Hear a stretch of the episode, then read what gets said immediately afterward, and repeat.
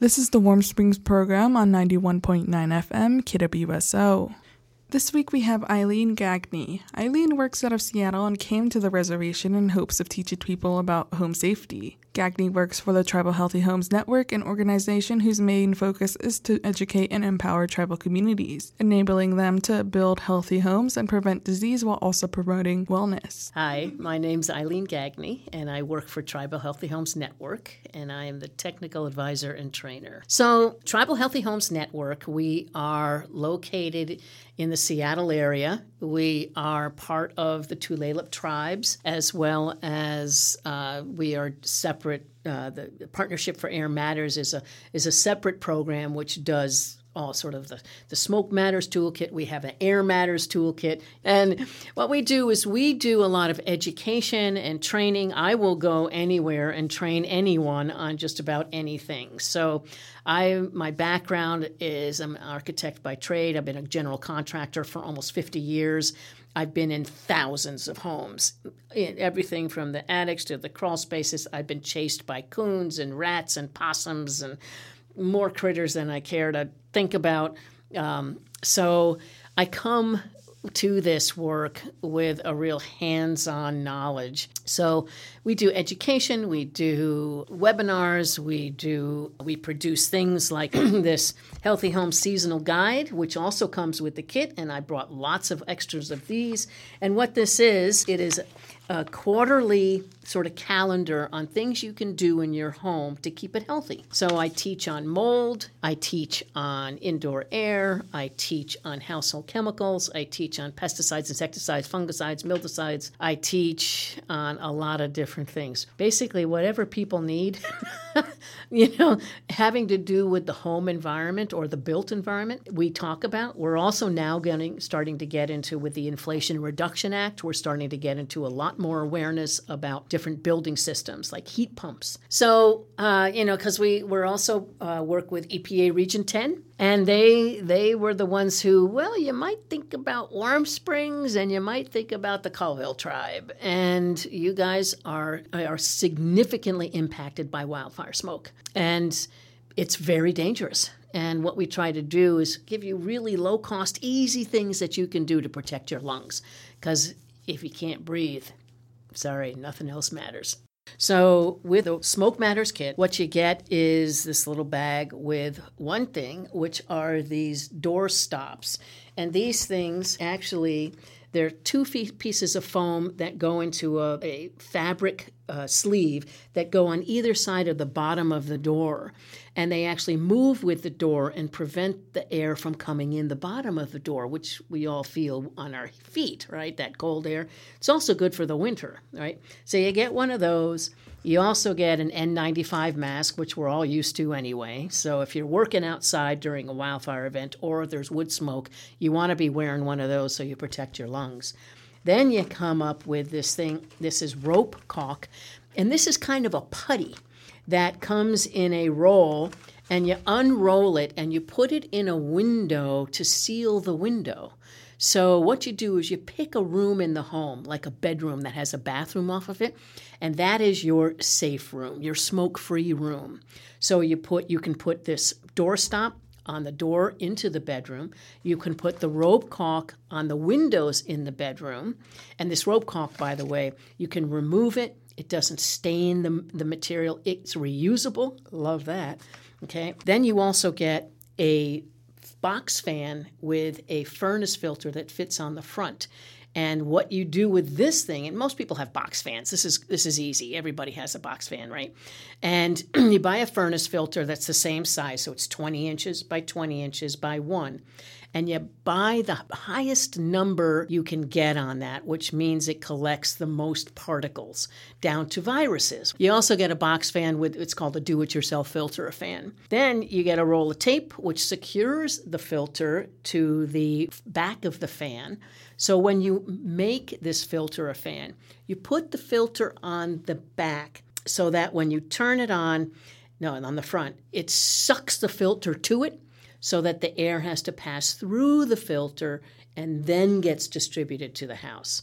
So the, all these things plus a microfiber cloth, which you can use to clean up the dust and the particles from the wood smoke, help to keep that one room a lot cleaner and healthier for you from wood smoke from from people who use wood stoves or if they're burning outside. Uh, it is a good time of year, you know, f- for burning uh, either either crops or timber um, when they're clearing lands and getting rid of slash and things like that. Here in the winter as well, with the cold temperature, it holds the smoke close to the ground and infiltrates the home. And it's really hard, as you know, to get a good hot fire going when it's cold out. It always backdrafts into the house and yeah. So we're also going to talk about things people can do to to do better with their wood wood stoves and how to, you know, to like for example, get your chimneys cleaned. That would be a really good idea. and install a carbon monoxide detector because carbon monoxide kills, and it does every year. And as homes get tighter and we put blankets on the windows and we close things up to make it warmer, carbon monoxide is produced by anything that burns, including wood or kerosene or oil or gas or anything. And what it does, it actually starves the home of oxygen and it starves us of oxygen. And carbon monoxide poisoning can kind of mimic the flu. You kind of have a headache, you don't feel so good, but if you leave your home and you start to feel better, you could have a problem. That's why carbon monoxide detectors are so important. So it's the inefficient burning of any kind of anything eh, wood, oil, gas. It doesn't it's not a complete combustion. So part of it is you get particles, you get all sorts of gases, and you get carbon monoxide. So that's the thing. The, and the, for both wood smoke and wildfire smoke, one of the biggest issues are the small particles that that uh, get distributed by the burning. So these particles are called PM or particle matter 2.5. They're so small they actually bypass our natural defense systems, our in our, our nasal hairs and our cilia in our throat, go way down deep into your lungs and actually pass directly into the bloodstream, where they can affect your heart, your kidneys, all your other organs and usually, after a wildfire event, what you'll see is two to three days later, people start having strokes and heart attacks because these particles they make your blood really sticky. So your blood doesn't flow as well. So things can happen like strokes and heart attacks. So the first, so uh, we are not trained on how to take care of our homes. We're barely ha- trained on how to take care of kids, right? Okay, so our home, everybody's like, oh, it just sort of takes care of itself till the toilet backs up or overflows, and you're like, oh God, now what, right? So the big thing, the biggest thing you can do is if you didn't get a home inspector to help with your the purchasing of your home, get one afterwards and have them train you how to take care of your home, what to look for. Um, you know, so you know, like right now, everybody should be getting, if they have a furnace or a gas stove or whatever, all your fuel burning appliances should be inspected and serviced, especially if they're older than five years old. If you have a, a wood stove that's not EPA certified, or is older, it's a really good time to think about getting it really well cleaned and serviced.